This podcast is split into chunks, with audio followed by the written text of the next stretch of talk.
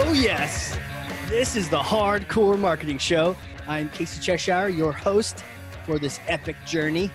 And today's show, sponsored by Cheshire Impact, on a mission to help people maximize their use of Pardot and Salesforce. Cheshire Impact dot com. Bam. All right, yeah. I hit a button and we go live. Modern technology, love it. So, okay, my guest today, uh, when I looked at my calendar earlier and I saw I had a podcast, I was excited. And then I saw who I was going to chat with on the podcast and I got kind of like excited and like curious, but also like, ugh, like I can't wait to have this conversation. So I want to introduce you to her. She is a growth marketer and I will call her a futurist. She She's probably a time traveler. Um, she's a founder. She's an indie maker. She's a writer, senior analyst at The Hustle. Stephanie Smith, welcome to the show. Thanks for having me. Yeah. So, so I heard you on a presentation. I don't even know where or when or why, but someone in one of my Slack channels was like, hey, you got to get on this webinar. Someone's talking right now and basically predicting the future. So I was like, yeah, I don't have anything better to do. Let me hop on this thing. And you were presenting and you're going to have to say like, what even was it? But like you were presenting and every single slide, I was like, oh, that's actually a really good point. And it wasn't all good news. And I'm kind of like a good news all the time guy. So I was like, oh no, it's not good news. And then, but I thought, but it's really well thought out. So I wanted to just get you on here. But the way we start every show is by passing you this. So here, hold on, it's heavy. Ugh. Okay, here you go. This is Thor's hammer. Can you grab That's that? Amazing. Yeah, you got it? I got it. Okay, two hands. Good, perfect. Okay, take Thor's hammer, and it is actually the real Thor's hammer here in New Hampshire. Um, take that and smash for me some kind of myth, bogus strategy, just some misconception that you're seeing right now, and, and help us set the record straight. Yeah, so um, the presentation that you saw me on was one about the coronavirus. It's what everyone's talking about right now. So uh, I'm not the only one, but the presentation was focused on looking past the first order effects. So really, you know, there's there's certain things that the media and just people in general naturally gravitate to as they try to navigate uh, what is really an unprecedented, I mean, everyone loves that word right now, situation. But, but what's important about that word is just that like many people living right now haven't faced this before. Um, so I think one of the myths that um, people are, are a little misguided on right now is that uh, we're trying to use frameworks or tools uh, or approaches to, to problems that we faced in the past for this problem. And, and that's even, you know, in, in some of the language people use, they're trying to say like, is this a U-shaped recovery? Is it a V-shaped recovery? Because those are the types of recoveries that we've seen before oh. in different downturns. And I think, you know, that's not the only example, but just people in general are, are saying, huh, like, where have we seen this before? But unfortunately, in many of our lifetimes, we haven't seen this before. Yeah. Um, and so we're almost trying to, you know, that saying like fit a, a square peg in a round hole um, because we're trying to emulate previous situations, which really are, are maybe have commonalities, but are, are truly very different to what we're facing right now. Right. It's like, I mean, I, I keep hearing like the Spanish flu or someone mm-hmm. got the Hong Kong flu and they're trying to like describe similarity. I mean, I guess there's some value to like similarities. Of course. Yeah. But I, I mean, I guess that goes awry if you just decide that, well, we've dealt with this or, or how they dealt with it like two hundred years ago when they didn't have iPhones or Zoom calls. This is how they dealt with it. That'll work here. Yeah. Too.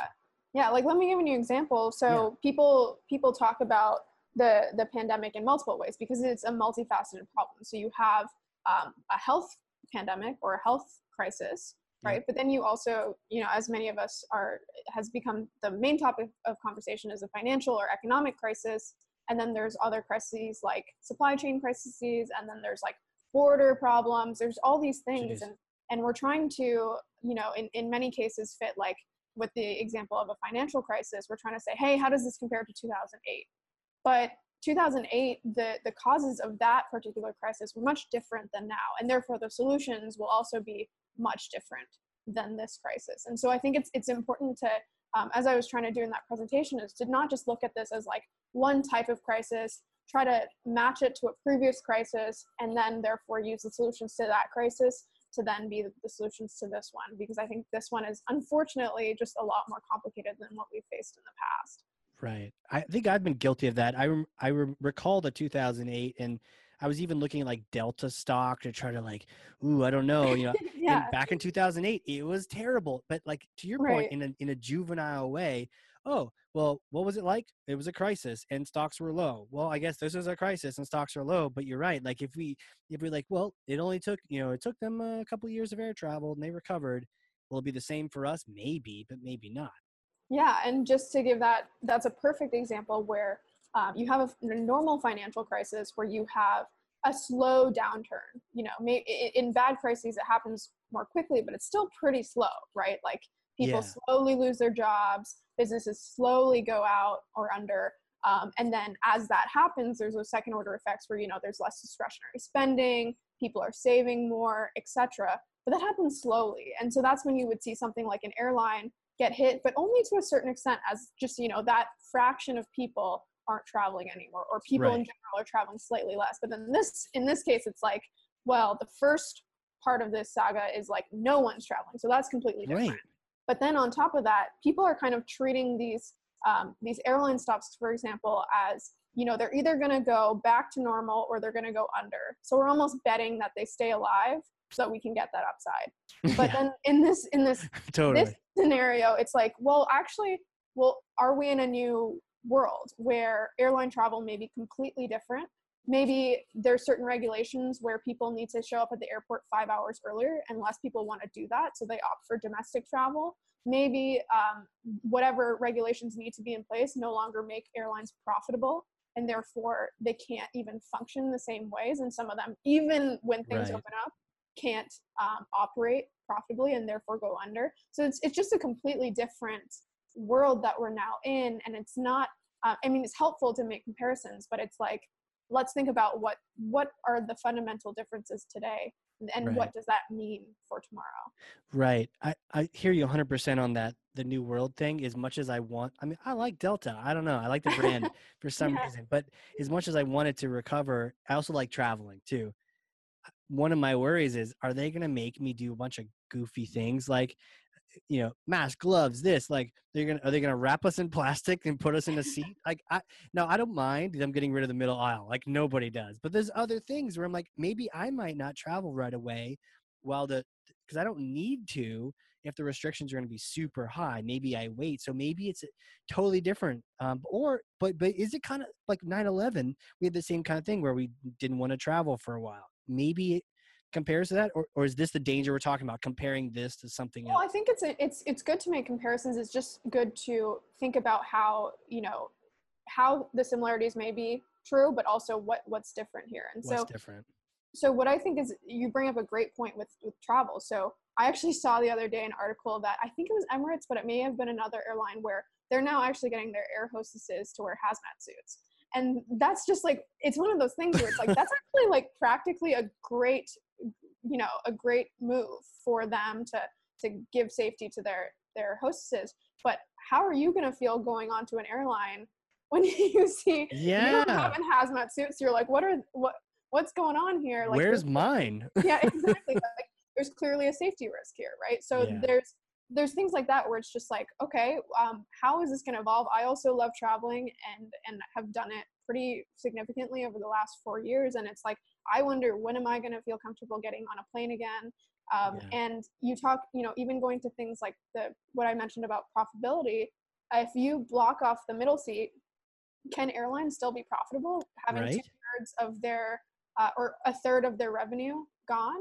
And so you start to think about just uh, like, what does this mean for the airline industry? And what all we know for certain is that some things will change. Yeah. Um, and I think you also make a good point that with something like nine eleven, there was this like immediate change, which kind of jarred people. And then eventually you just start kind of appreciating or accepting that new normal. Yeah. And maybe maybe in five years, we'll think it's just completely normal for airline hostesses to wear hazmat suits. Maybe we won't. Maybe we'll think it's normal for, you know, they're not to be middle seat. Maybe we won't. It's, it's, it's kind of just up to time to tell. Right. They're like, okay, take off your shoes. We got some scanners, some pictures yeah. people don't want to see. And then, you know, you're on the plane and there's probably an air marshal.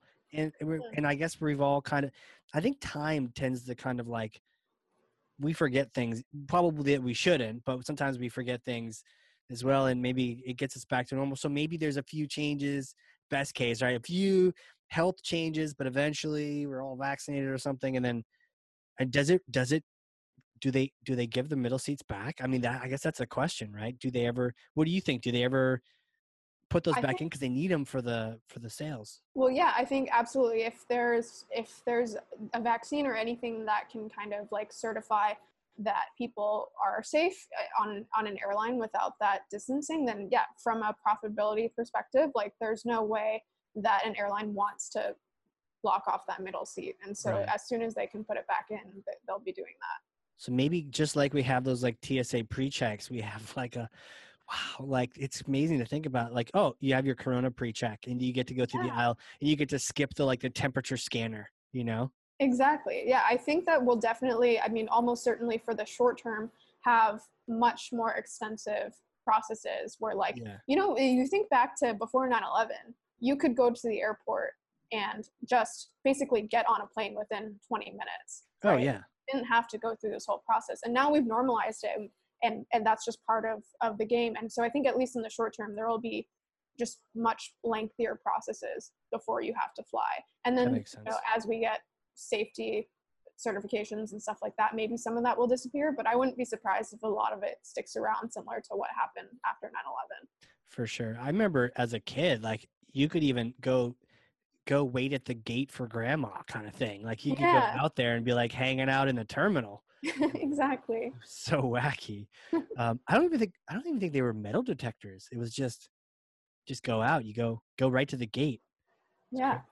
Um, you, me- you mentioned uh, the, uh, well, the first and second order effects. Talk a little bit about that. Like, is there a third order? Like how many orders are there? And what is that concept?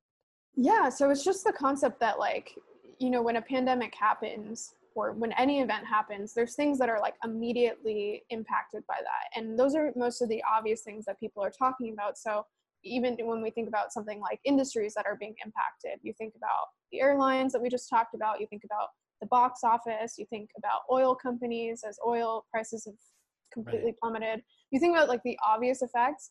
But um, when you have something so significant like this, the downstream effects um, are also pretty significant. They're just more downstream. And I think actually now that we're like two months in maybe uh, to this pandemic, th- we're starting to see some of that happen. And so you're seeing like uh, an obvious downstream effect um, is like as these companies lose out on on their revenues, they no longer can afford the same software, for example. So sure. you're actually seeing a bunch of software companies start to lay people off um, because they no longer have the same revenue incomes. And as those people are laid off, you know, what happens to the innovation within those software companies? Do they have enough money to invest in R and D? So what what does that mean for the next couple years of of the types of innovative products that are being created as most companies like lock down and focus on their more profitable units. Um, you saw the same thing happen, you know, in the last recession or previous recessions where you don't really get the full scope of what, what has happened here until many years later. Right. Right. Yeah. The, the first order we, you can see it's like being on the lookout and thinking about what those second, second ones are and, and how that might affect you. Um, yeah. Like you mentioned the software, it just, you know, if, if this isn't happening, then what? Or if people, exactly. more people are doing Zoom calls, and you hear all the transition from the offices, right? Facebook not going back for a mm-hmm. year, Google too. Then do they even need office space?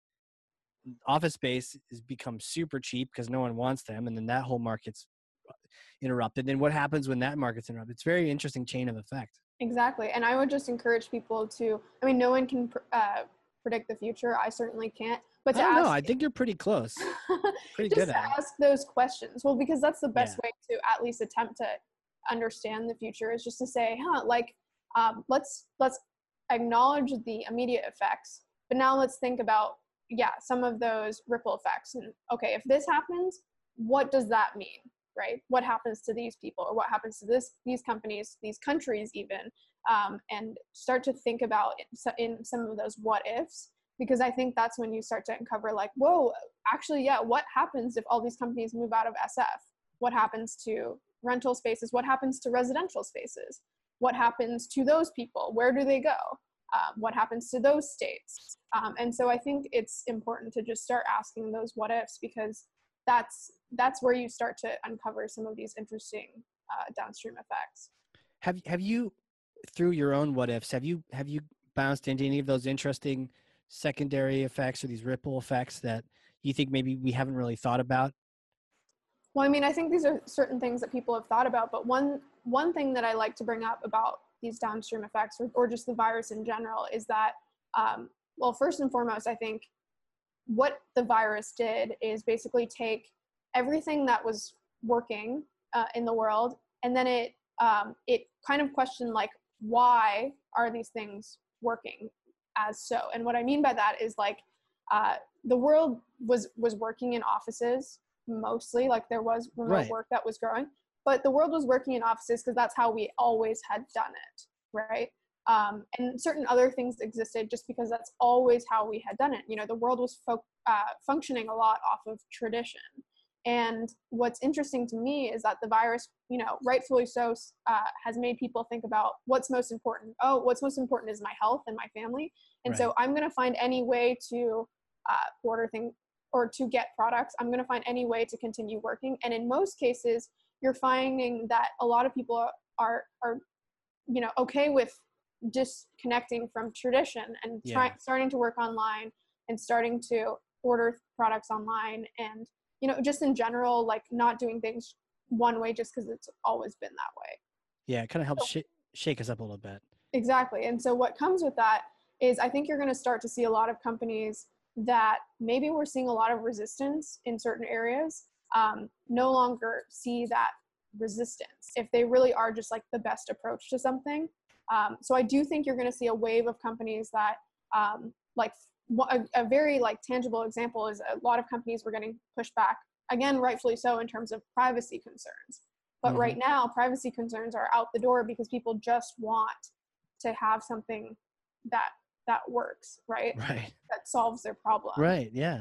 Um, and so I do think you're going to see just, like, a change in the way that people are, are engaging with products. They're not, they're more open to new types of products right now. Um, and that is where I think there can be a lot of opportunity for companies to just say, huh, let's, like, actually not try to think about how we can make what our products did before work during this pandemic, but just completely rethink it, rethink, um, you know, what people really need. And so I think that'll be, like, a very uh, interesting kind of development over the next couple of years, to just see how complete industries disappear and new industries evolve out of out of that. Yeah, let's talk about that, because that was one of the parts I, I did catch in the presentation. You had a couple slides where you're talking about, you know, how how your company, what product you offered, service you offered, what, beforehand, how were yeah. you doing? Are you helping? Are you hurting? And then what what you foretell is going to happen afterward based on how they they mm-hmm. fit. Do you maybe talk about that? Yeah. So the, the idea was the following. So a lot of people think about companies as, you know, in, in terms of their revenue or in terms of their products. But I think the most effective way to think about a company is the problem that it's solving for yeah. someone. That is why they make money, is because they're solving a problem for someone. Right. Now, if that company is solving a problem for someone effectively, um, and they are increasing either the amount of people they're solving that problem for, or how much they're solving a problem for someone, that's when they're they're going to be scaling their revenue, right? Yeah. Um, and then the flip side is that if they if they're no longer really solving a pain point, or that pain point is disappearing, you know, they're going to be going down in revenue. Now, you have companies that were increasing before the virus, and companies that were decreasing before the virus. Now, the virus shook that up, and at least in this temporary fold that we're in, some of those companies that were slowly dying are relevant again. But huh. we need to ask the question, is that, you know, is that permanent, or is that not? And then the same goes for companies that uh, were growing and, you know, during this temporary scenario are either, you know, continuing to soar or, uh, you know, faltering. And, and right. the ones that were doing well before and currently do, are doing well, it's like, that's a great company. It's clearly solving a problem in both universes.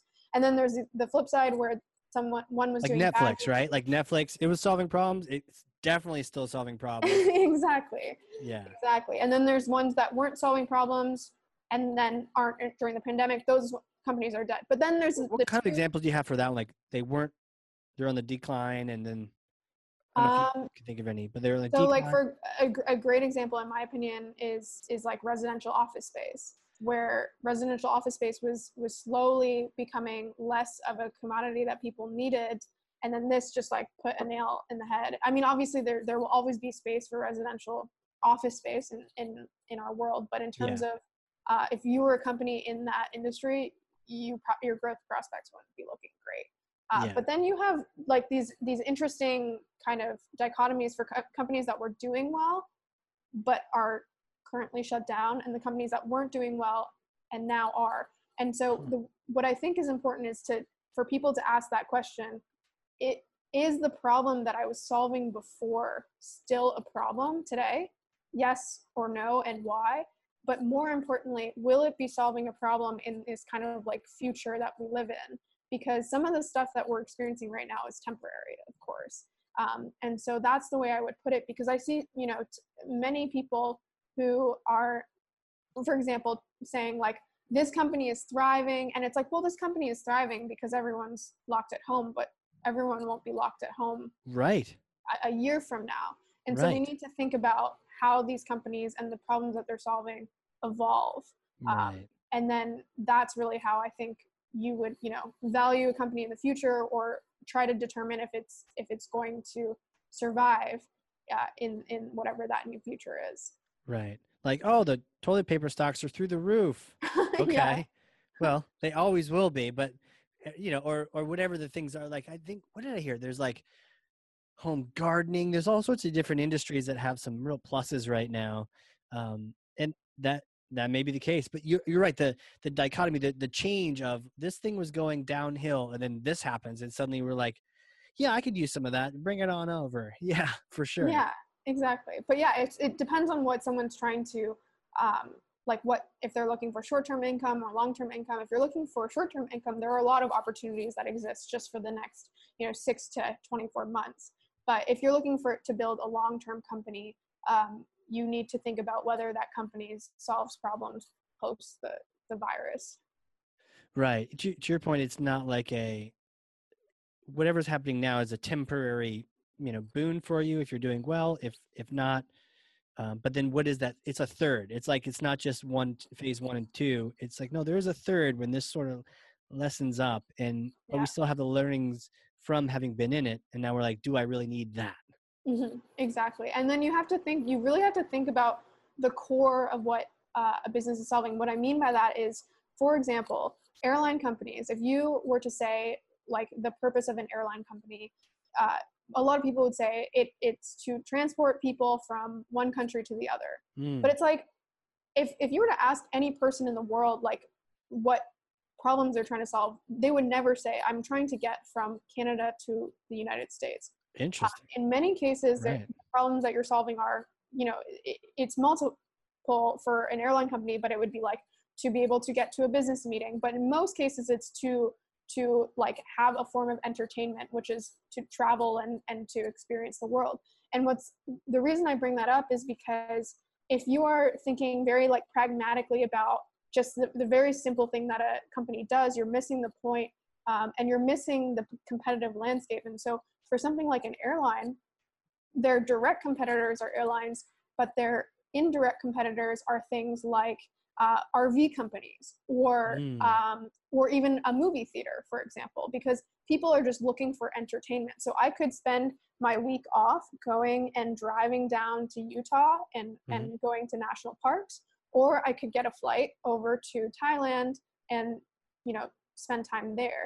But with this new world that we're living in, um, the shift in, in terms of like value prop versus like risk, uh, in terms of getting that entertainment, may unfortunately shift away from airlines because people can get entertainment elsewhere. Right. Um, and so I think it's important to think from that lens, where it's like, really, what's the core problem that a company is solving, not just like the logistical approach of that company. Yeah. That yeah. Like when I think of the vacation thing, to your point, Thailand or, or just driving somewhere, right? Same for me. It's like New Hampshire. I could, we could go camping locally. There's a White Mountains nearby. We could do that. Mm-hmm. Or we could go to the, fly down to Florida or something like, but it's, there are different options, and yeah.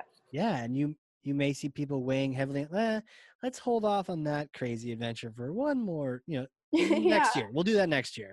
everything will be fine next year. We'll do that. Let's go camping, you know, and it's a different choice people can make. You're right. Looking at airlines as simply people movers is not like, that's not the result. That's what they do. The result is either, you know, um, they've increased the relationship in the business transaction, you know, or they've increased your level of fun because you get to go somewhere you are definitely not near and you can't really drive to. Exactly. So they're, they're like, they provide those things. It's not the fact that they moved you. It's the fact that they opened mm-hmm. a new world for you, or they helped you close your biggest deal.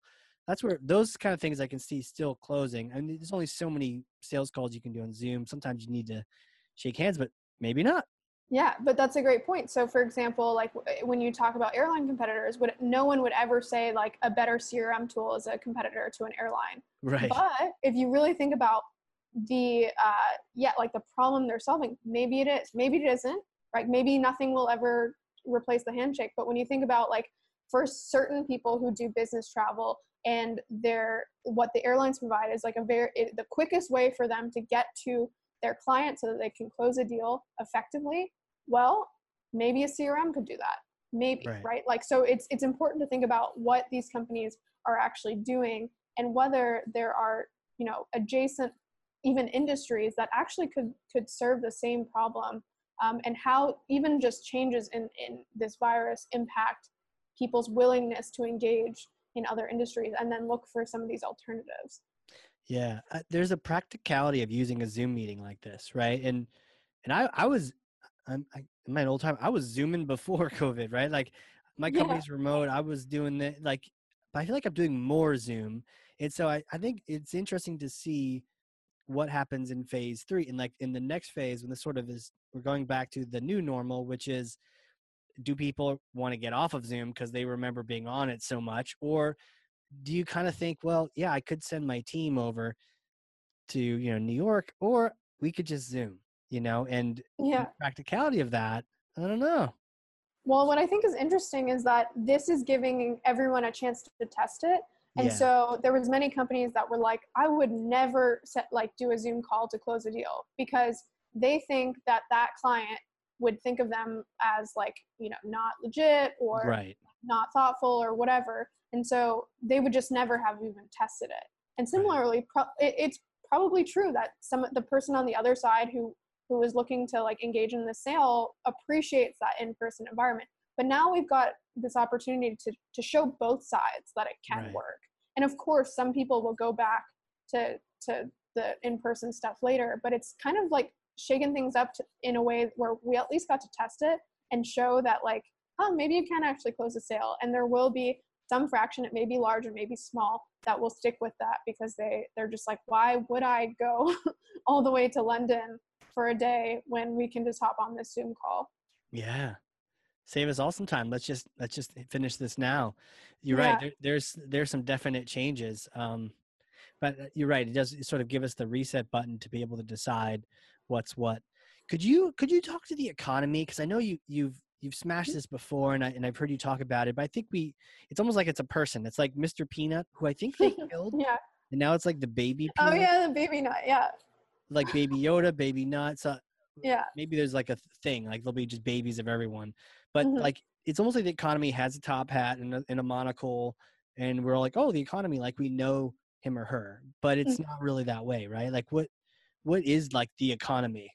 Yeah, I mean, that's something that drives me crazy, because it's something like I get caught up in, in using the term, and it confuses me when it's used in, in this kind of, yeah, like pie in the sky way where like, what is the economy? And the economy, it depends exactly how it's used. But what's important to understand is that the economy is like, with the, the example of the U S, it's like three hundred thirty million people making decisions, right? And some of those are forced upon them, and some of them, you know, are, are very like individual decisions, but like yeah. that's very important to understand. And so, you know, when you see the other disjointed thing that I struggle with as well is like the economy does not equal the stock market too. So a lot of people mm. see like value the economy as exactly like what they see in the S and P. Um, and then they, they use that to talk about like the overall economy of like how, how a country is doing. And then that's what creates a, like a huge disconnect, because that's not always true. But I think really first, I mean, is that kind of an indicator though? It can be, but it's in this, in especially in this environment, it really is is becoming disconnected.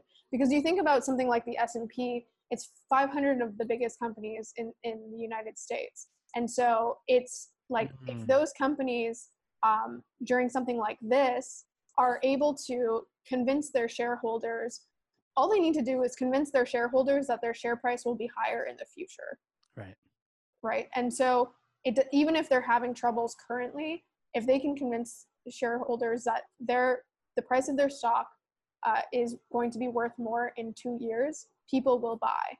Um, right. And so it doesn't necessarily have a direct reflection on, you know, unemployment or uh, how many goods and services are being sold throughout the country during that time period. And so there really is a disconnect um, because the stock market is forward-looking, but it's also only a portion of the companies within a country. Um, right.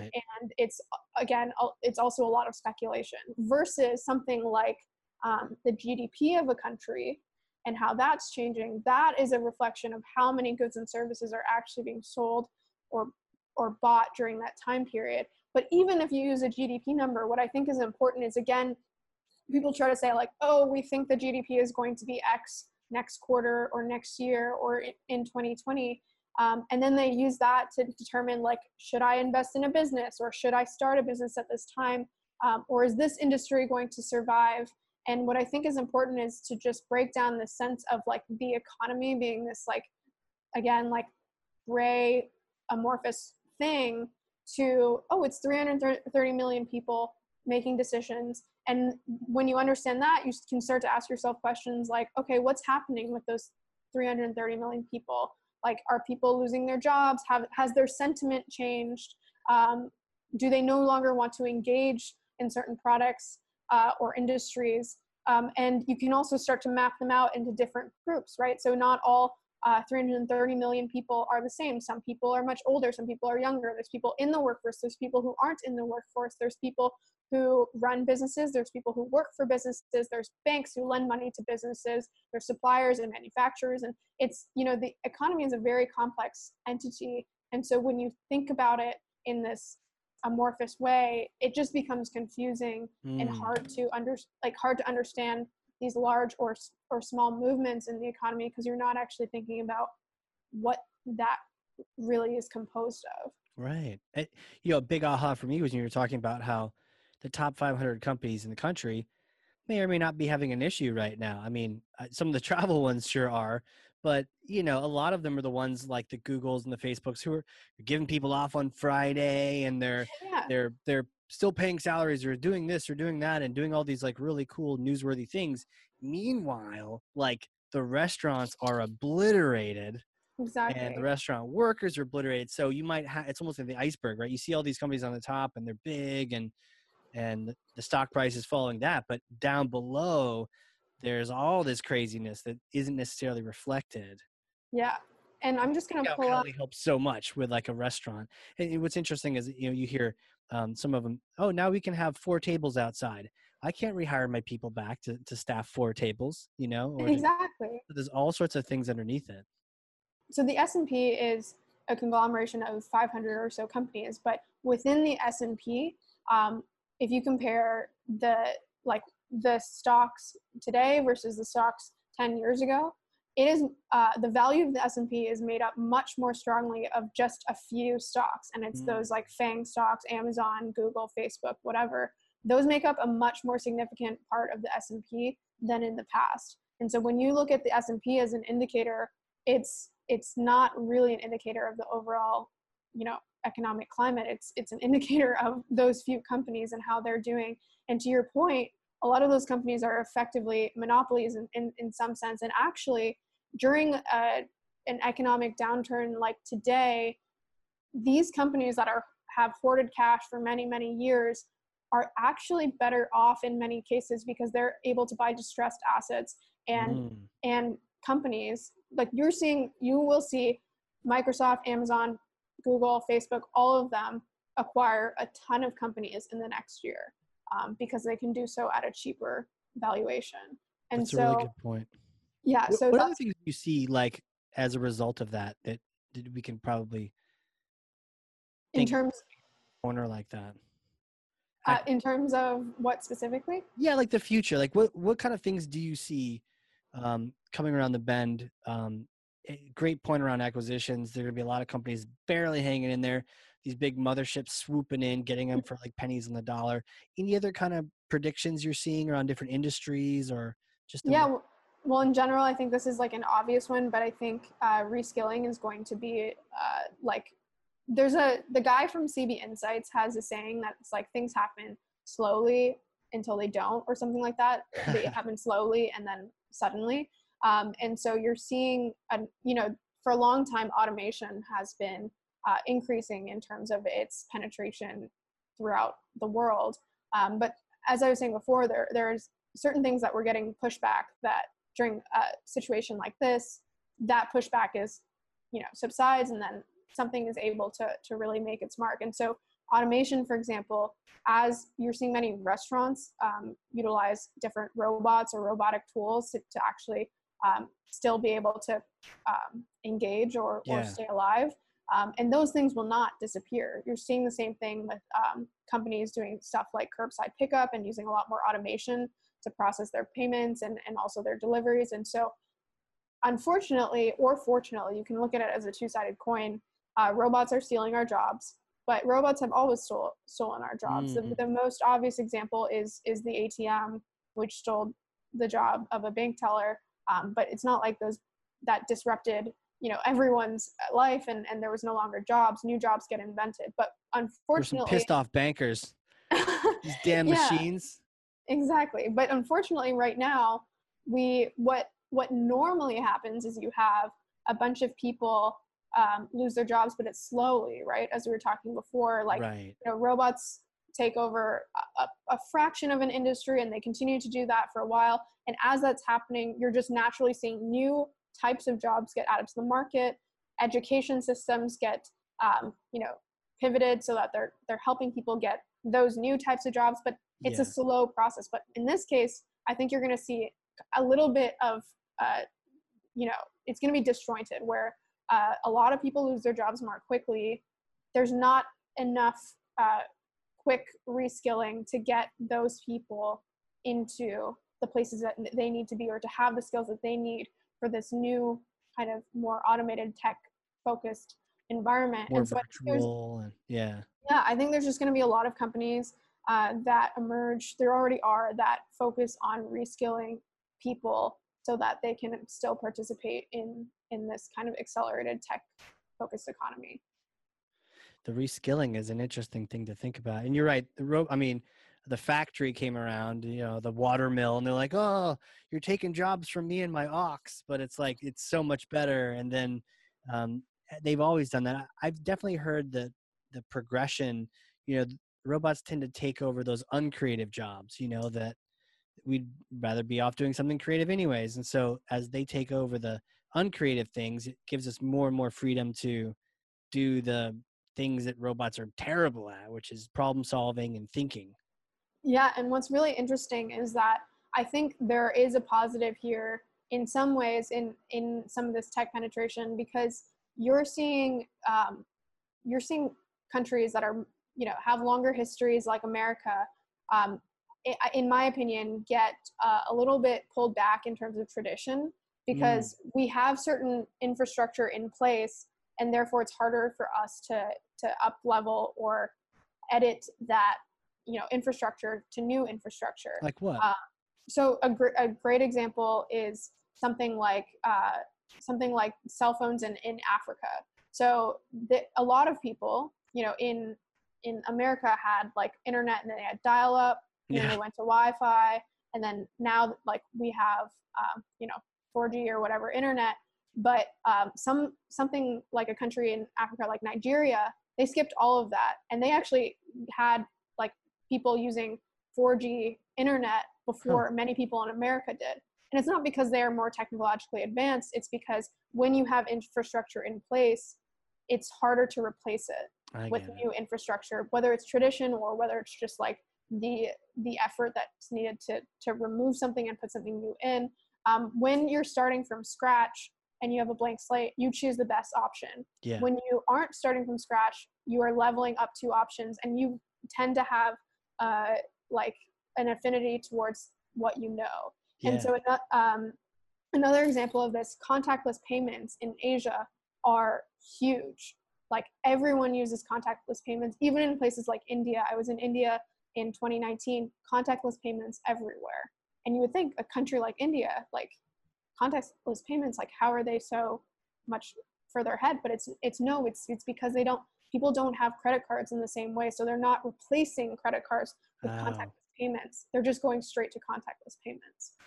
So th- there's definitely a benefit to then, I mean, I've heard it like in the in the tech world, like like technical debt that you have, that you have to yes, overcome. Exactly. You've, you have all this backbone of like the old fourteen four modems. You're like, ah, uh, how do we get to cable? I don't know. We, like, yeah. I think, you know, like NASA and like the, the nuclear missiles are still running off of like little DOS, Apple, whatever machines. Mm-hmm. And it's like, that was the whole Y two K thing, right? The old, these old systems, you can't just exactly. replace them.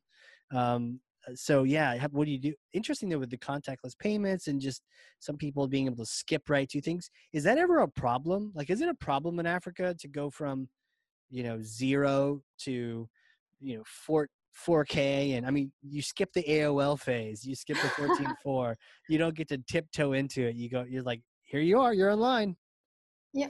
Honestly, I, I don't know. I don't think so though, because it's not about like skipping steps in that case. It's not like this technology isn't ready. It's like it's ready and they're going with the best option available versus, um, you know, when we take these baby steps, it's because we're, we're just like slowly getting pulled back by, by right. what we're used to. Um, right. So no, I think actually in many cases, like the U S would benefit from having, you know, completely contactless payments. It's just, um, you know, a lot of people aren't ready for that and they're, they're happy to stick with what they know. Right.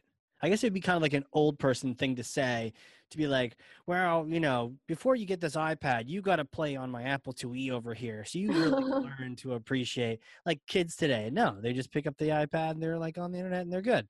So, yeah. right. I don't, I don't think there is much to, I mean, there's maybe some appreciation of what, what you have, but other than that, it's like to be able to be immediately productive on that tool is awesome. Yeah. And it's, it's, I've heard some people talk about this interesting question, which is like, um, you see old people and you see, they, they often say stuff like, you know, like people never like, they, they don't know any facts today, or, or they don't know how, they don't have a long attention span, or, and, and these things are true. Like there's, there's data behind this, that young people struggle to have the same attention span. Um, they don't know as many like traditional facts because they don't need to. And so there's this right. interesting, like, question where it's like, okay, does it make sense to um, have someone learn certain things that we once thought were important if mm-hmm. they if they aren't anymore? And it, and I could see arguments for both sides where it's like you should want to have a, a dynamic brain that can have a long attention span and all this stuff, but maybe maybe it's actually not necessary anymore. Mm. And and maybe with the tools that we have, the fact that you can literally um, Google anything at right. you know at any second. Maybe actually the things that we focus on as people change. It's unclear, but that, that's what's interesting. And I, I remember I was in a chat the other day where someone was like, I wonder what will um, what will be like when we're old. Because what yeah. you know, old people are always gonna, again, hold on to, to how they lived life or how what yeah. they knew. Um, and I wonder what the things are that are happening today that we think are really innovative um, are going to seem really outdated in the future. And you know, young people will be like, gosh, like old people just like always want to use like five G like they don't want to go to this new system or, or whatever. They always want to Google something, but really they should just like be like doing X, you know? Right. Um, so I think right. that'll be interesting to see. Or or or the, you know, the people that are like, I don't want an implant. That sounds scary. Like yeah, Gran, exactly. grandpa.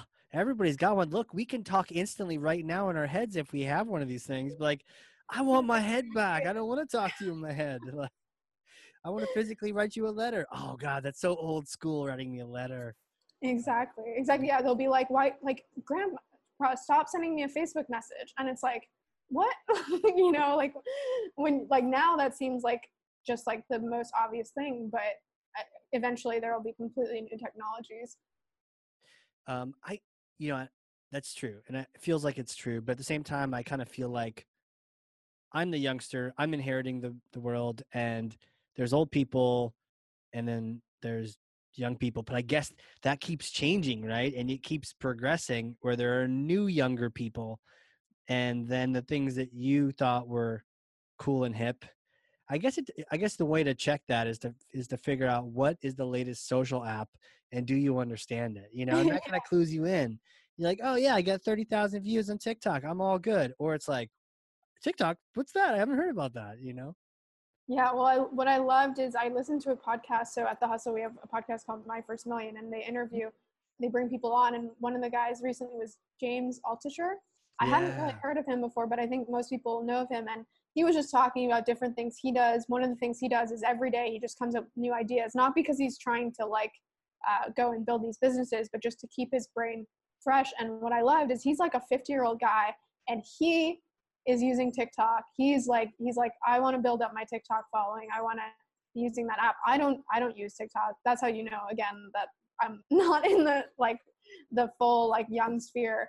Um, but I love that when, when people who are older are not necessarily stuck to, to what they know, and they're open to like whatever is coming out now. Right. Being open to it. Um, James is crazy. I remember, I think I heard him on the Joe Rogan podcast. Uh, he's got crazy hair, crazy ideas, yeah. keeping it real. He'll, he'll be a twelve year old even when he's eighty. Exactly. Um, but yeah, it's interesting. I think one of the things I bumped into the other day was one of the only constants is change, right? And as much as mm-hmm. maybe you like how it is now, it's going to change. Like before COVID, yeah. I mean, I went on a cruise and I remember doing a meeting in Atlanta and I like it. I'm like, I'm kind of cool with it the way it is. Let's just keep this the way it is. But no, it like it's constantly, the world is constantly in that flux state. Yeah, totally. And I think even with this, it's, it's, I don't know if you've been finding the same thing. I've gotten so used to this like COVID era and how I'm living now that I don't even know what it's going to be like. I think there's going to be a little friction to even go back to like whatever the opened up world is. And so like you said, it's just, we're constantly changing and we just need, it's, it's beneficial for anyone to just like fixate to that versus yeah. fixate to anything that they think is fixed. Yeah. It, the, at first you hate it and then you eventually adapt to it. At least that's how it was for me. Where first I'm like, oh God, no.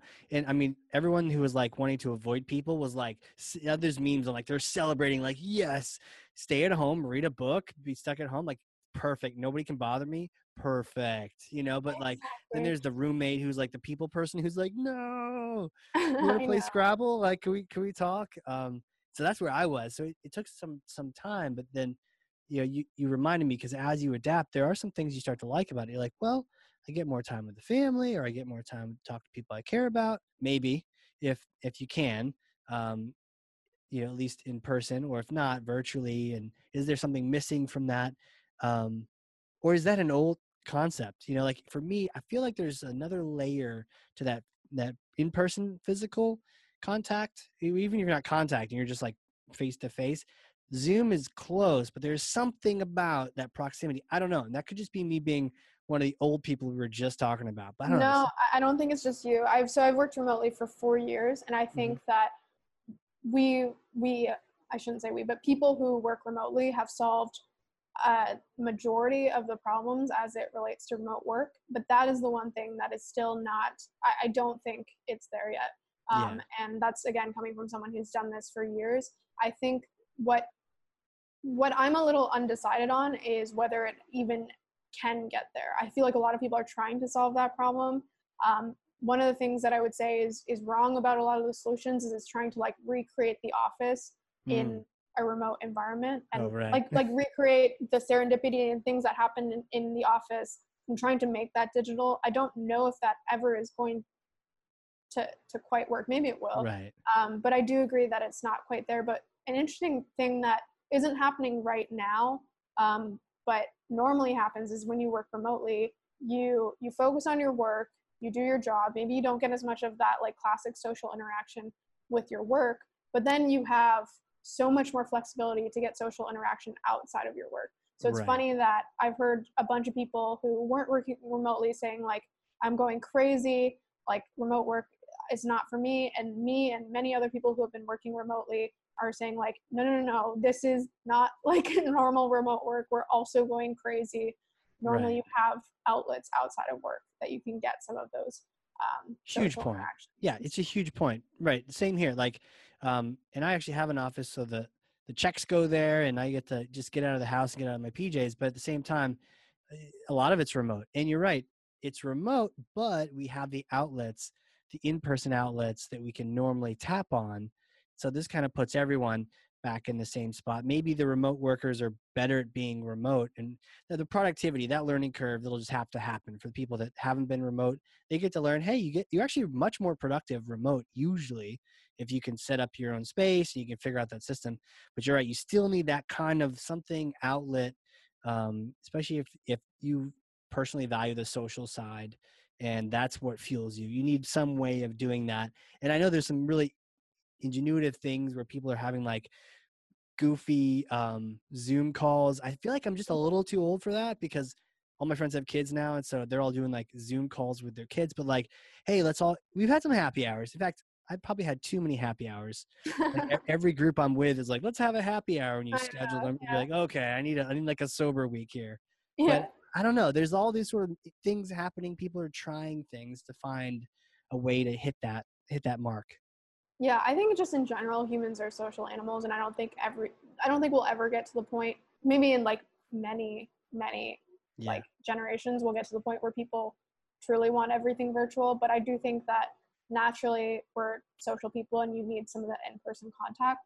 But I do think what we might see is if many, many more people go remote, you actually just get your social contact well outside of work. Yeah. And so if everyone's remote, maybe there's more co-working spaces, but, or maybe you just go and do more hobbies that, you know, in your local area. And that's where your like, your friends are. I think that's what kind of what I meant by people trying to take an uh, in-person office environment and put it online, where it's like people normally look to their coworkers for their social interaction. Oh, good call. Um, and their yep. friendships, yep. which is fine. I still feel like very close to many of my virtual coworkers. But I also look for those friendships outside of work because I think that's easier to do with that in person.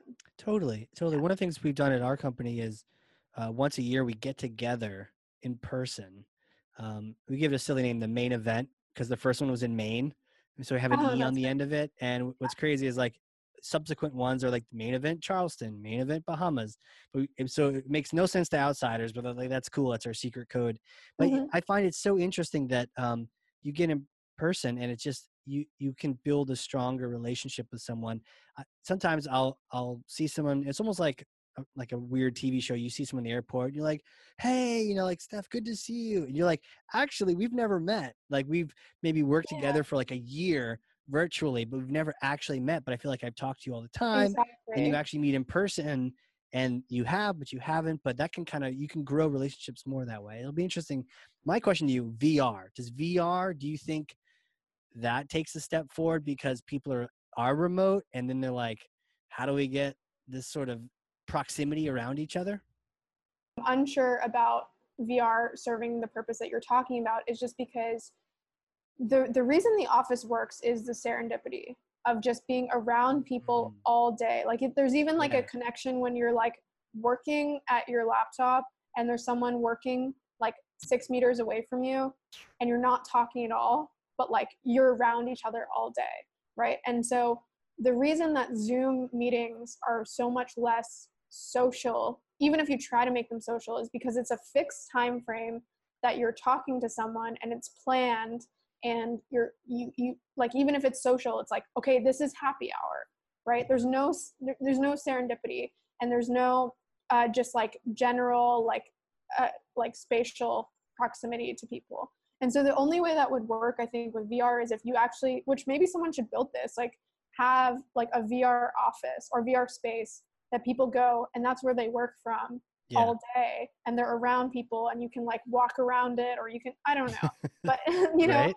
th- like that's the reason that I think though, that whether it's V R or a normal Zoom app, if you're just using it for like your daily calls, it's not really that much different. Like I can still see you yeah. um, right now. It's more of just that like physical proximity and also the serendipity of like running into someone throughout a day, which I think yeah. is lost. Yeah, it's almost like the virtual, like Ready Player One type login, and then you have this whole environment. And I mean, that's where people say that we're going anyways. Yeah. Um, so it'll be interesting to see if that fills some of the gaps. But I was also thinking about the the funny thing where you have like a fake robot dr- driving itself around the office, and that's like Bob, you know, and they're like, oh, yeah. and it has like a little camera. It's like, hey guys, how's it going? You're like, it's, a, it's, a, it's like a robot version of him. It's ridiculous. Yeah, that's so funny. So anything Anything about this excite, like, is the, is there some pro to this? And I know we've kind of hinted at a couple of them. What are the, what are the pros? What, let's make yeah. some lemonade. What do you think? No, I think, I mean, obviously this is a really sad time, and, and yeah. a lot of negative has come out of it, but For I do sure. think a lot of positive has come out of this. And I think it, it really has been, well, from a mental standpoint, for many people, a, a reset to be like, what matters to me? Where do I want to invest my time and my, my money and, and just my life? But then on top of that, at a more macro level, you really are just seeing um, completely complete industries be reset by this. So the a really good example that a lot of people are talking about right now is just schools, right? So yes. what was our schooling system, especially post-secondary, was that the most effective way to uh, to educate people? And not just from uh, from like an, a curriculum standpoint, but also like a numbers standpoint, right? Colleges in the past, Uh, were up until COVID, were extremely restrictive, right? In, in terms of, you know, literally their admissions process, only the richest and the smartest people can get into and get these, these diplomas. Yeah. And now you're seeing a reset where everything's going online. People are questioning whether education should cost that much. And then you're seeing a lot of uh, incumbent, or sorry, not incumbents, you're seeing a lot of incumbents like potentially go out of business or have to rethink their model. And then you're seeing a lot of new players that are digital come in and start to offer. People are opening their minds to this concept that like education doesn't have to be super expensive, and it can also be in flux. It doesn't have to be four years. And so that's yeah. a really interesting industry that I think we're going to see a lot of change in. We already are. Um, but that's a great example of where, you know, I think some good is happening um, when we have these like fundamental resets.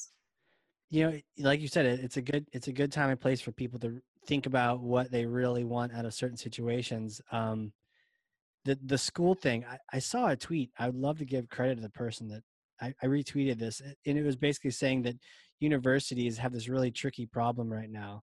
Oh, I think it was Naval, where they is need that to Naval? Like prevent.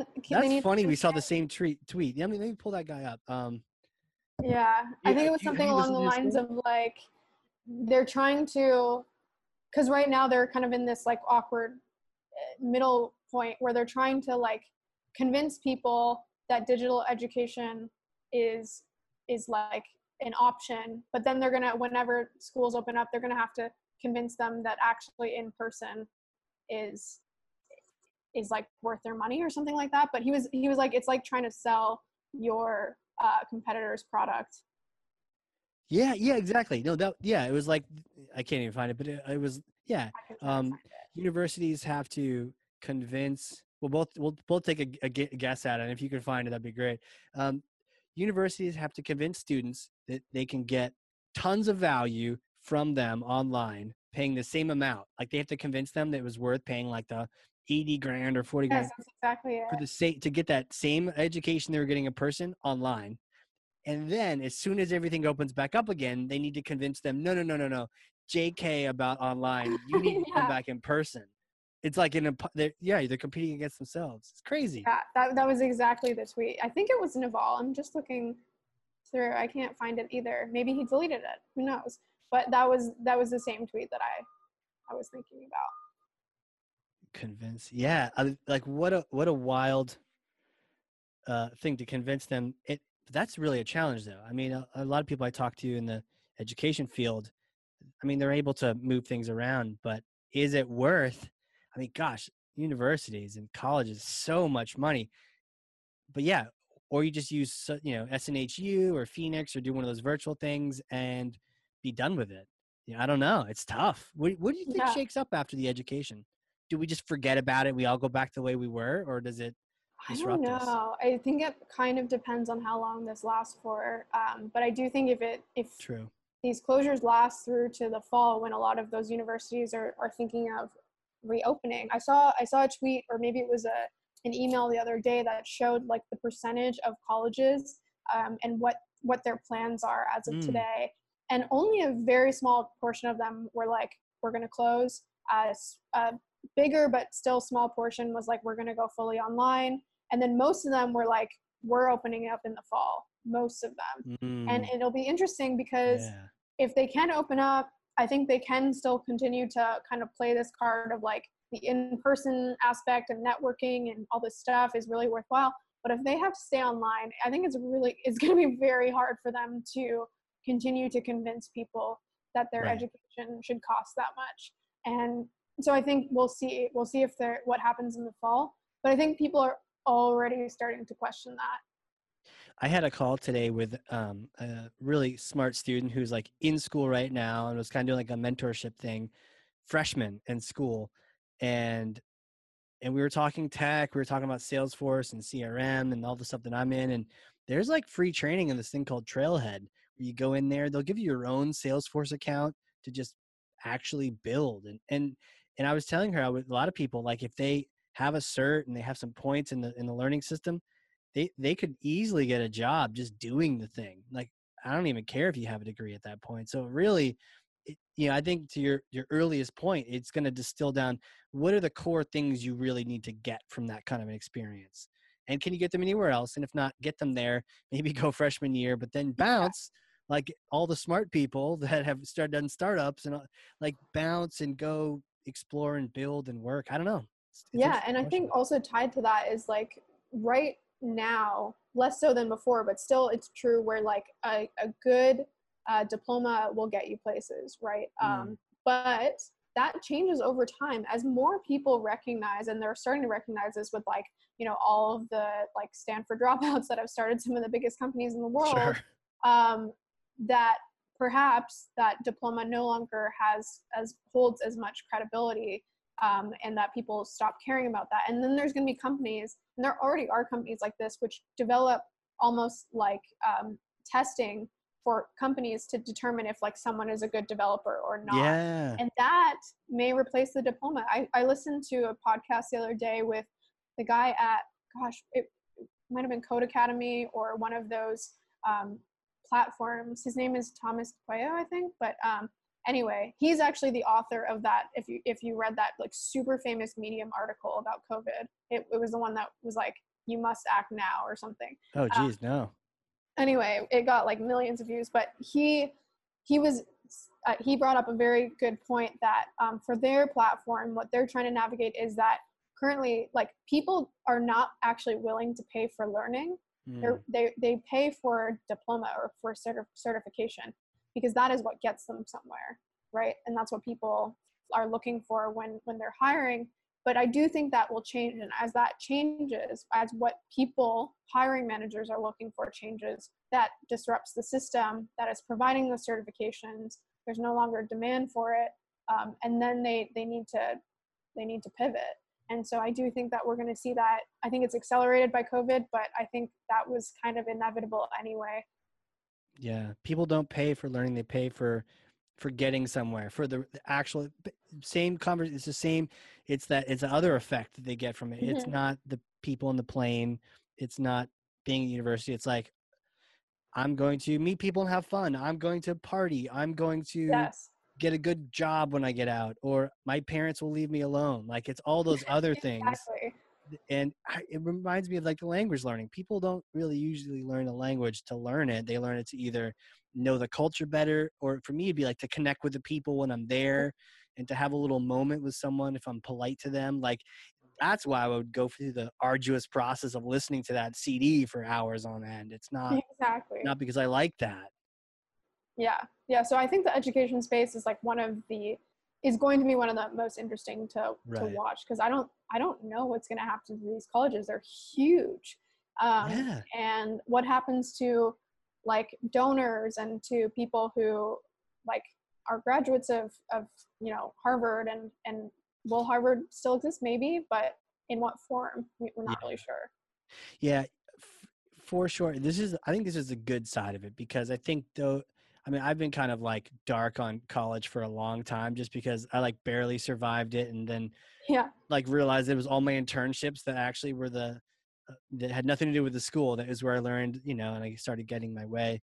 Um, but it gave me a zone, I guess, of time to not have responsibility. But yeah, it's like the, the cost and, um, and what can you, what can you get out of it? Huh? It's just, it's really interesting to see what happens. I think the fall really matters. I think I'm just going to put my thumb out there, but I'm like, to your point, whatever they do in the fall semester will signal like, and I can see why they're opening. It's probably pretty smart on their part.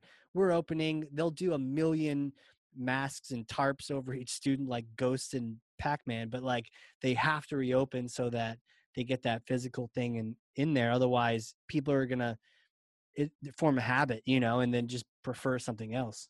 Yeah, exactly. If they don't open in the fall, which I'm not saying is, is necessarily the best decision from a safety perspective, but oh, if they sure. don't, from a business perspective, I think that people will look for alternatives, find that those alternatives are actually okay, if not better, right. uh, and then just stick with those. Right. Well, this is crazy. I could talk to you all day about these things in the future, but the question, next question I have really have is like, who are you? Like, who are you as a person? How did you become this sort of all-knowing oracle of, of the future and analyst of, of the present? Um, can you take us back, like little Steph days? What was it like being you? Did you, what did you want to be when you were growing up? Like, who are you? Yeah. I mean, to be honest, I can't remember what I wanted to be growing up. Um, I think it changed all the time, which sure. really speaks to like the fact that I, I enjoy a lot of things, and that's why I've like my career has been uh, across many different industries or jobs. Um, I do remember way back, because uh, it was such a big part of my childhood. I played a lot of chess, so my childhood was like spent traveling to different cities and countries and uh, sitting at a chessboard facing like, you know, sometimes people my age, but also sometimes people who were like fifty-year-old men. And, and if you've ever played like competitive chess, it's literally like three hours um, of you sitting at the board and thinking about different scenarios and like moves and, and just you know, just doing that throughout many years of my younger life. And is no one talking because you're focused? Yeah. So if you've ever been, which I guess you haven't, most people haven't, a chess hall at these tournaments is completely— They have chess halls? Yes. It's, it's, it's like a, a tournament. So there's many boards. You're okay. obviously sitting at your board facing your, your opponent. Um, and there's boards all around the room of, of games going on. Uh, and you have a clock. So like their games are, are set to be within a certain time frame, and you have only a certain amount of time on your clock.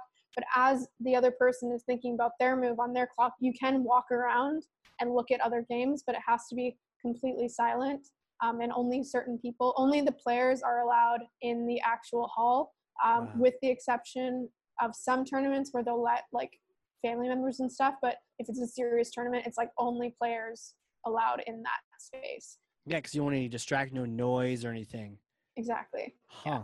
So you yeah. grew up just like traveling around doing that? Well, was so that, that was up until, yeah. So I started really young. My sister is a couple years older than me. So she, so she started and I started around the same time. And I think I was like five or something when I started playing chess. Um, and like where, where'd you grow up? Like what?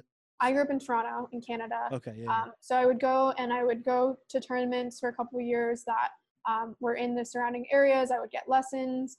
Um, we'd also go to like the national championships and the world championships uh, at some points. And so I played until I was around twelve. Um, but as you can imagine, like sitting at a chessboard all day, uh, like over weekends got old. And so I ended up doing other things like yeah. the rest of my youth. But I think that was like really foundational, because you, when you spend hours at a board, like throughout many days or years of your, of your childhood, you're thinking through, you're learning to problem solve, you're learning to scenario plan. Uh, you're also, um, I think this was like an unintended uh, result, but like when you're a seven-year-old girl and you're uh, playing a chess game against a fifty-year-old, like, you know, man, it, it provides you with like a certain level of confidence that you can, like, you can go and learn more, and, you know, that, that, like you're not limited to like you, there's no like, let's yeah. this. There's no like labels, right? Like sure. you're just a person. And if you go and learn stuff, if you spend the time reading your chess books or playing enough chess games, that you can be just as good as anyone else. And so I think that provided me with like a level of, of appreciation for like putting time in and acquiring skills, because yeah. like from a young age, that's what I was kind of not forced to do. My parents didn't force me to play chess, but like that was kind of the, the entry point into that um, way of thinking. Did they and, like it? And they just were like, hey, check this thing out. It's fun. It was like family.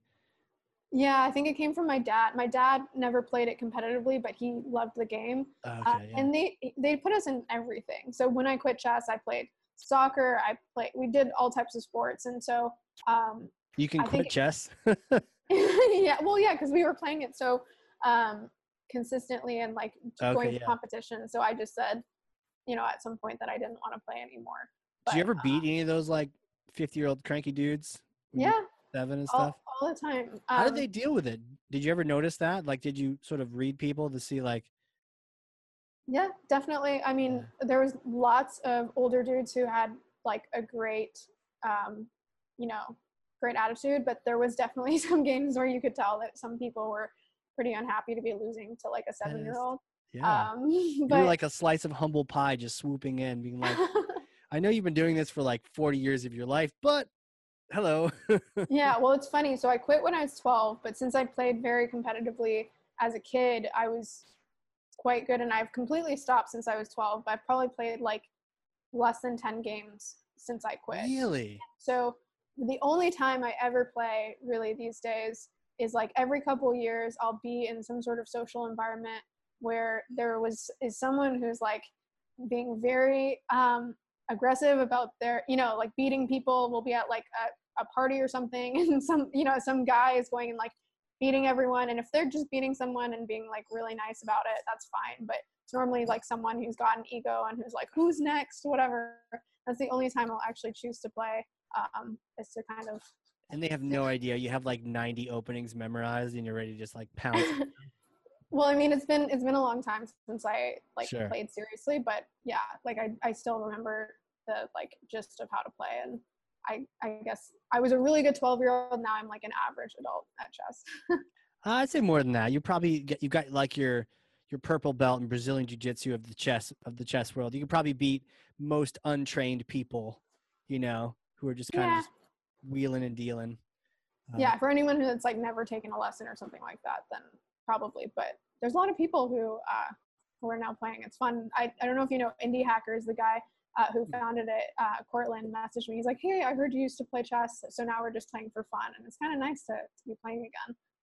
So you are playing again, because I was wondering about that. If you haven't played for like your whole life since you were young, I was like, are you kind of just being like, nope, I'm good, definitely don't need to play? Or is it kind of coming back in? Well, it's uh, I literally just started playing Portland okay. the other day, and I haven't played in years, but it's one of those things where like if you if you were like a like a Major League Baseball player uh, and then you quit, you kind of like you struggle to get back into it, because you're like, I used to be so good, and now like I've forgotten, like it doesn't feel as natural, like I don't yeah. remember everything.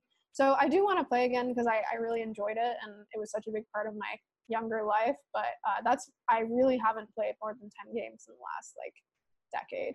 Yeah. I mean, that's how I feel about like a lot of things, soccer for sure.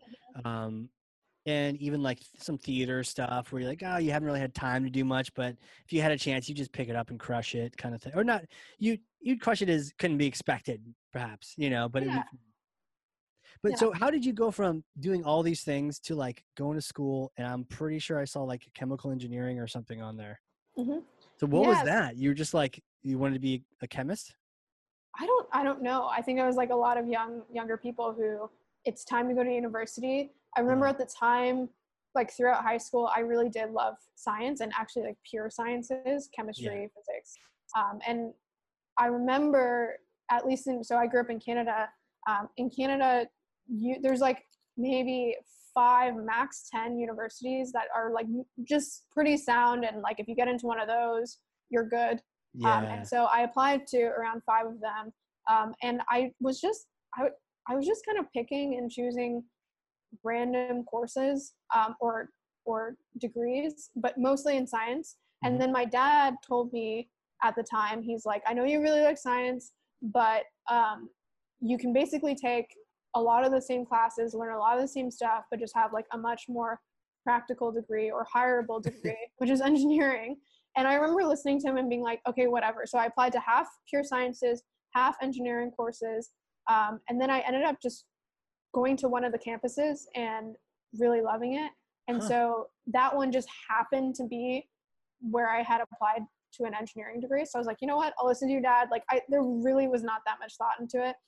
Got so I ended up doing a chemical engineering degree. I really liked it, but uh, if you've ever done, it actually ended up being half chemical engineering, half like pure chemistry degree. Okay. You end up ever like studying anything in, in the pure sciences, it's it's very interesting. I still love science, but the actual prospects out of it are pretty like grim. And mm. even if, even if not even from like a pay uh, perspective, but from the perspective that for someone like me that like loves learning, loves like moving quickly, um, my prospects were like, go work on like an oil rig somewhere, uh, which you're doing the same thing every day. Right. Or you can go work in like some research lab, which I had actually done three summers of research throughout huh. my degree uh, in like completely different scientific spaces. I felt like I was literally like, let me just like find a lab that moves quickly. So I was just like trying to find a way for science to work for me. And I just found it moved too yeah. slowly. It was too like um, niche and, and like within, if you've ever done research, it's like, okay, you're not doing cancer research. You're doing like, you're doing research about a particular cell in a particular environment that does X, and you're right. trying to like, it's, it's very specific. And so a particular receptor, and can we inhibit it? And just like, exactly. You're doing it over and over and over again, and you have no idea what's going to happen. Yeah. And it's, it's so important. And I admire everyone who does that work. For sure. It's essential. But like, I just found it way too slow moving. And so what I did is I did my degree, and I had done all of that research, and I was like, should I do, you know, uh, master's? And I was like, I can't do more research. So I took, a, I took, I completely pivoted. I went into consulting, um, hmm. like a cl- kind of classic management consulting. Okay. Role. Yeah. Yeah. Um, just in, I think this is true in the States as well, but a lot of uh, consulting companies in Canada look for engineers because they think they're like decent at problem solving. So I sure. tried that out.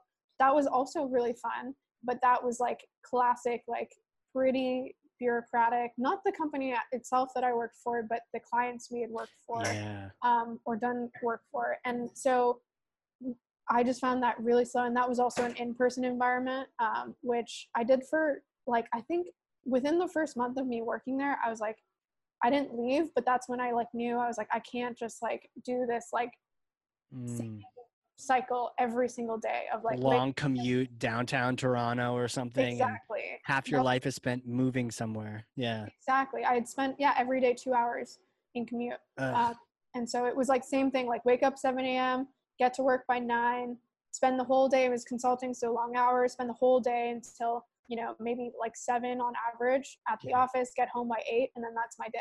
And I just remember thinking like, you know, classic story, but like there must be a better way. And so I looked for remote jobs, um, which led me to a growth role um, on at like a tech company. And cool. so that sounds like doing, such a better fit for you, for sure. Yeah, exactly. And so I ended up doing that, and it was awesome. And I learned, especially in the first like six months there, probably the most in any like uh, in any job that I've had. And so I just learned so much about marketing, and um, ended up doing that for that role for around a year and a half, and then ended up switching within the company to leading a larger team. I tried mm. that. I thought it was really fun in some ways, but I found after doing that for a year, year and a half, I was like, man, like I was managing a team of twenty, and I was like, this is like, I want to get my hands. Wow. That's yeah. typically too much. Yeah, yeah. Yeah, so it that's was, like not I mean, a good number. There was there was like report. It wasn't twenty direct reports. Oh, was okay, like, okay, okay. There was. Yeah, I think I maybe had like seven or eight direct reports. Yeah, that's, that makes sense. Yeah. Some, but yeah, it was like obviously a great opportunity. I think I entered that role when I was like twenty-four or something, and sure. I was managing people much older than me, and I was like, wow, this is such a great opportunity, and it was. But I was like, I want to get my hands dirty again, and yeah. I ended up switching to join The Hustle around. Not a year ago, around the fall of last year. Um, and yeah. And so it's tell me about of- that move. Like talk about what The Hustle is too. Cause I like literally bumped into it maybe was it? No, actually, I think I signed up for it after hearing your thing. Oh, awesome. So yeah, yeah. The Hustle is a company where most people know it for its email newsletter. So it's an email newsletter about business and tech. It's been around for several years, um, but it's it's huge. It's over a million subscribers and one of the biggest newsletters around. Um, and The Hustle, around a year ago, before I joined, decided to start a new product, which is called Trends, which is what I work on now. Um, and Trends is like, I always like to kind of uh, communicate it, uh, where The Hustle is basically like, if your if your friend went and uh, read all of the business and tech news for the day and came back to you and like no B S, no jargon, was just like, hey, these are like the three most important things that like happened today. Yeah. That's the newsletter. And then Trends is like, if that same friend went and went into the future, like two to five years from now, and told, like saw the future in, in whatever it is, and came back and told you like, hey, this is a trend you should think about, or this is like something that's happening. That's what Trends is. So we do reports and what we call signals on stuff that's emerging. Huh. Um, and it's not like big, like, you know, A I or blockchain. These are like very niche, like, Uh, products or data points where that people can actually enter, uh, even if you're like a solopreneur. Um, right. And so it's meant for people who are, yeah, looking to start businesses. That's a big part of our user base, but also investors and just people who are kind of like, I want to know what's going to be happening or what, yeah. what's to come. So I was contacted by Sam, the founder there, uh, when I was at my old role, and I had already been in that other job for three years. Um, across the two positions, and I was just like ready to get my hands dirty, and he told me, he, like, look, we started this new product, we need someone coming in who can kind of do everything and, and touch all parts of the product. And I just thought that was awesome to be oh yeah you know, oh you yeah the product from the ground up.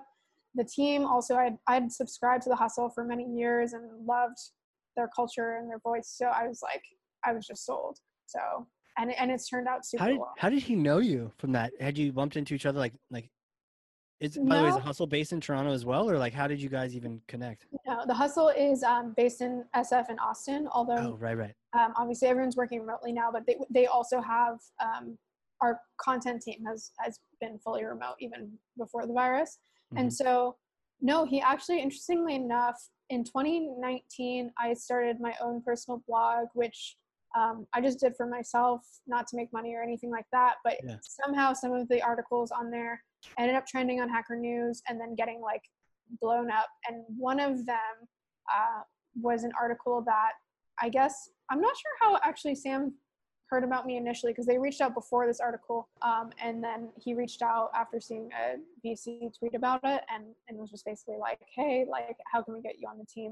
And that was the perfect timing when I was already kind of ready to to leave my current role, and um, Trends was just kind of getting started. So it was, yeah, it was pretty cool to have just like an article that I wrote um, for no purpose, really get me some actual work.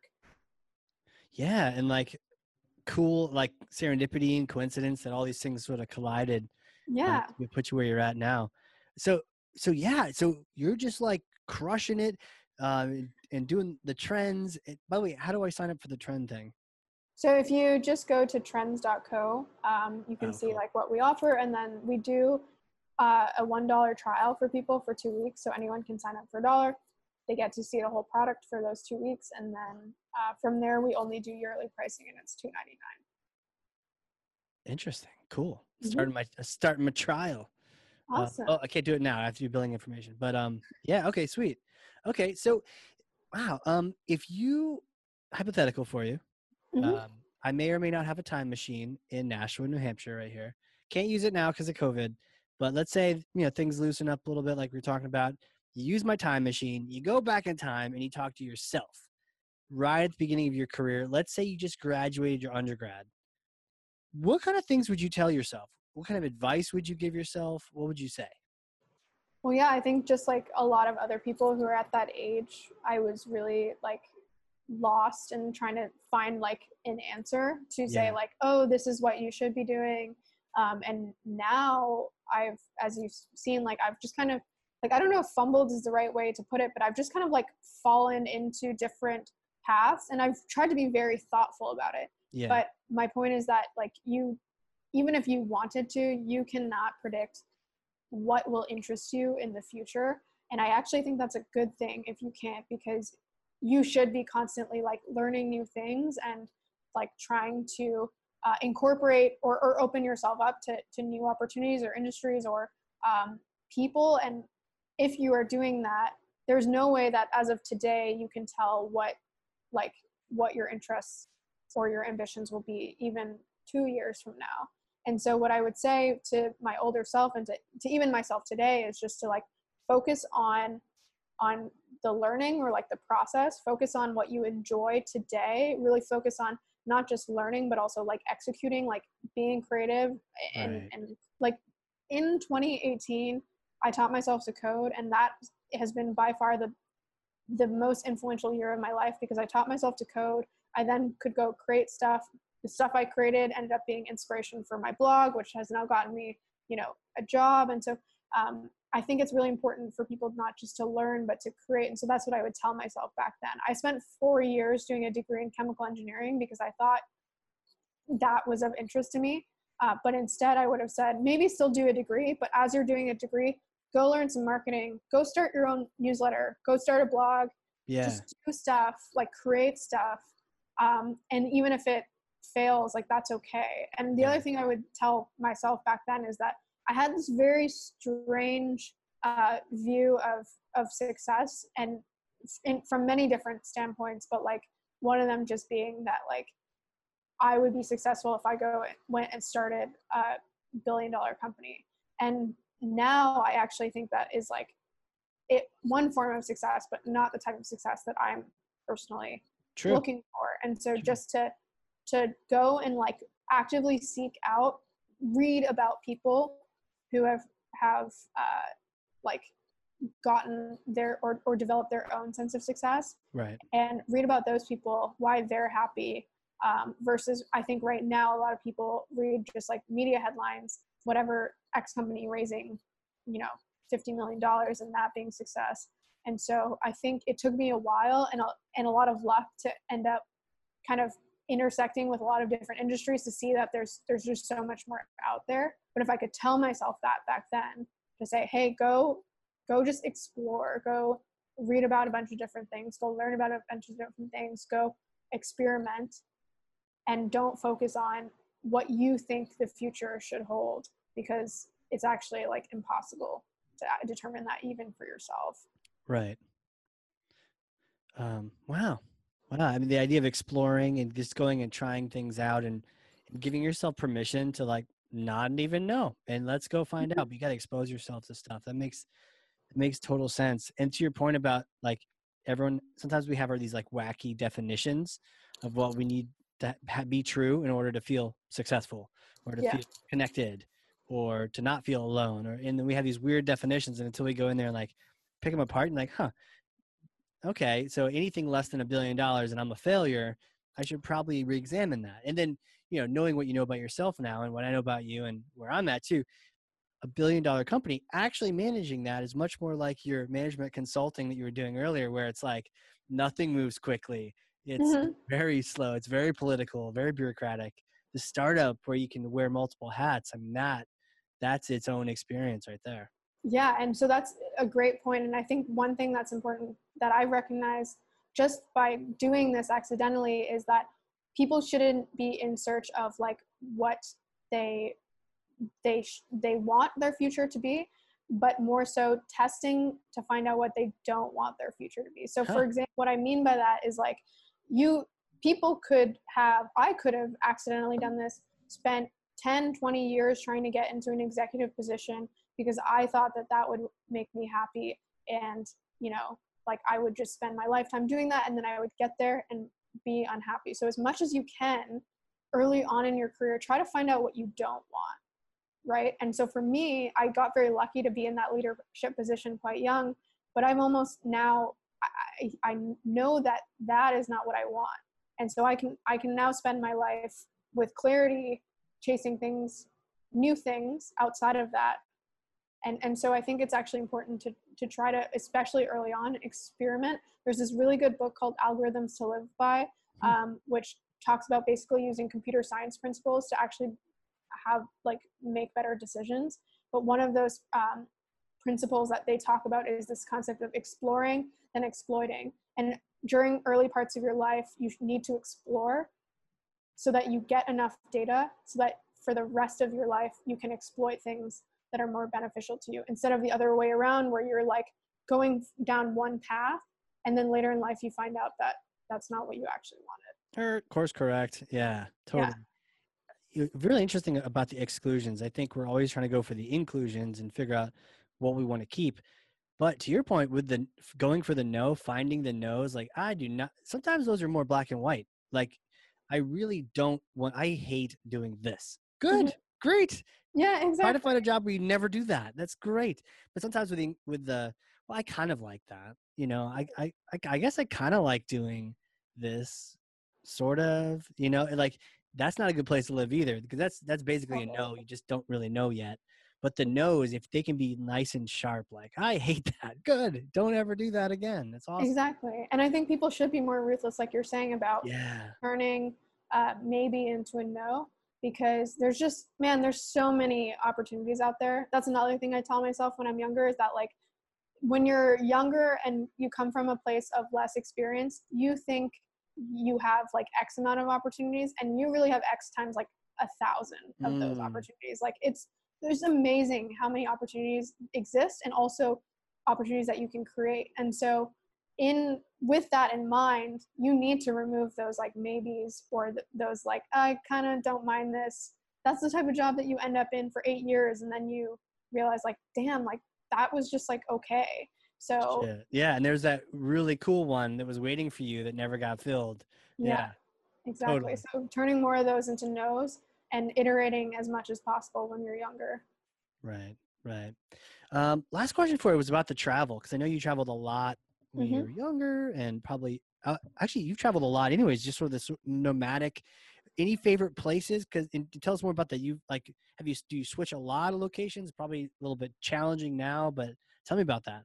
Yeah. So I grew up in Canada and didn't travel much at all, minus a couple of chess tournaments when I was younger, but I really uh, didn't, I like our family didn't travel a ton uh, growing up. And so in uh, university, I did a year of exchange and that was like really kind of like completely opened me up to like, oh my gosh, I love this. I spent wow, a year where? in Sweden.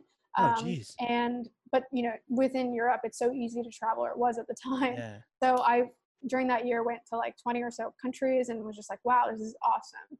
And so I did that my third year of university and I came back and I finished university and did that year of, of consulting. But that was like one of the reasons that I knew like very early on in consulting that that like, that wheel was not what I wanted to be on. And yeah. so I just, I remember that was like one of the impetuses of me wanting to find a remote job was like, I want to get back on the road. I really don't want to be living in Toronto. Great city for some people. I grew up there, so I was kind of sick of it. Um, but I, I, I ended up traveling throughout. Uh, I got the remote job, full remote job in twenty sixteen, from twenty sixteen, basically up until today, but it was quick at first where like when I was first doing it, I was really excited and I was like, I want to go everywhere. So I'd go somewhere and spend a couple weeks there and then go another place and spend a couple wow. weeks there. And I'm going basically, well, to like basically all the continents except uh, obviously Antarctica. Not yet. But, you'll get there. yeah. Throughout that time. But over the last like two years or so, I've slowed down and spent more so like if I go somewhere, it'll be a couple months, ideally, just because, you know, It's it's actually not that enjoyable to constantly be on the road. Mm. Um, people, as we were talking about before, they crave community. They crave that yeah. interaction. You crave like habits and routine in many ways. And so I've slowed down and I spent a lot of the last couple of years in Bali. I know it's like a classic nomad spot, but it was actually like, I, I loved it there. Wow. Um, and then actually it was funny, or I don't know if funny is the right term for it, but I was, I had already planned to kind of slow down and settle more over here in uh, San Diego. But I had come here like right before the pandemic. I got here in like March. Oh, geez. I want to say like March third or something, and stuff shut down mid-month. And it's funny because I came here and I was like, you know what? I'm finally settling down. Like I'm going to establish a community here. I'm going to have like my co-working oh, no. space and my gym and like all this stuff. And then none of that happened, of course. um, because of the, the pandemic. But hopefully once that subsides, I'll have more of like a, a stable base. Do you think you're going to stay? You said San Diego. Do you think you'll kick around, or have you gotten kind of stir crazy? Like now you're cooped up, you're like getting um, somewhere warm and tropical. Well, it's pretty warm here. I'm by the beach, but um, I it, I would love to stay here. The The pending thing is that I'm not American, so I we need to figure out visas. But oh, right. um, yeah, if I if I can stay legally, then I'll be staying for for a while, I think. Nice, nice. Yeah. Well, this has been fun. Like, what a cool yeah. conversation about the future and hearing your story and everything. Thank you so much for coming on here. Yeah, thanks so much for having me and the thoughtful questions. I don't know if you noticed the time just kind of just like evaporates. I know, uh, right? It's been awesome. And for those listening, if you've learned something, and I know you have, I freaking know you have, because I literally have two pages of notes over here, front and back, wow. then uh, share this with someone. Be a thought leader, but don't just share it. Put your own commentary in it, like LinkedIn. Like, this is what I learned from it. This is the takeaways I got from Steph. Share that. Tag people. We'll retweet you. We'll reshare you. Um, and that's how you be a thought leader. One person, nine people, eighty-seven people. It doesn't even matter. Just like get the content out and share that. Definitely check out The Hustle and The Trend. Um, Steph, where are some of the links? How can we connect with you? Um, where do we yeah. reach? Um, so you can find me specifically at my site, which is steph smith dot io. Um, and my blog is blog dot steph smith dot io. And then I'm pretty active on Twitter. So if you want to D M me, my D Ms are open and my handle is steph smith dot io. Awesome. Sweet. Sweet. There it is. Thank you again. We'll have to have you come back on afterward and give us some more predictions later on for like twenty twenty, sure. twenty twenty-one and beyond. Cool. Yeah, that sounds great. Awesome. Well, hey, have a good one. And for those listening, this has been the Hardcore Marketing Show. We'll catch you all next time.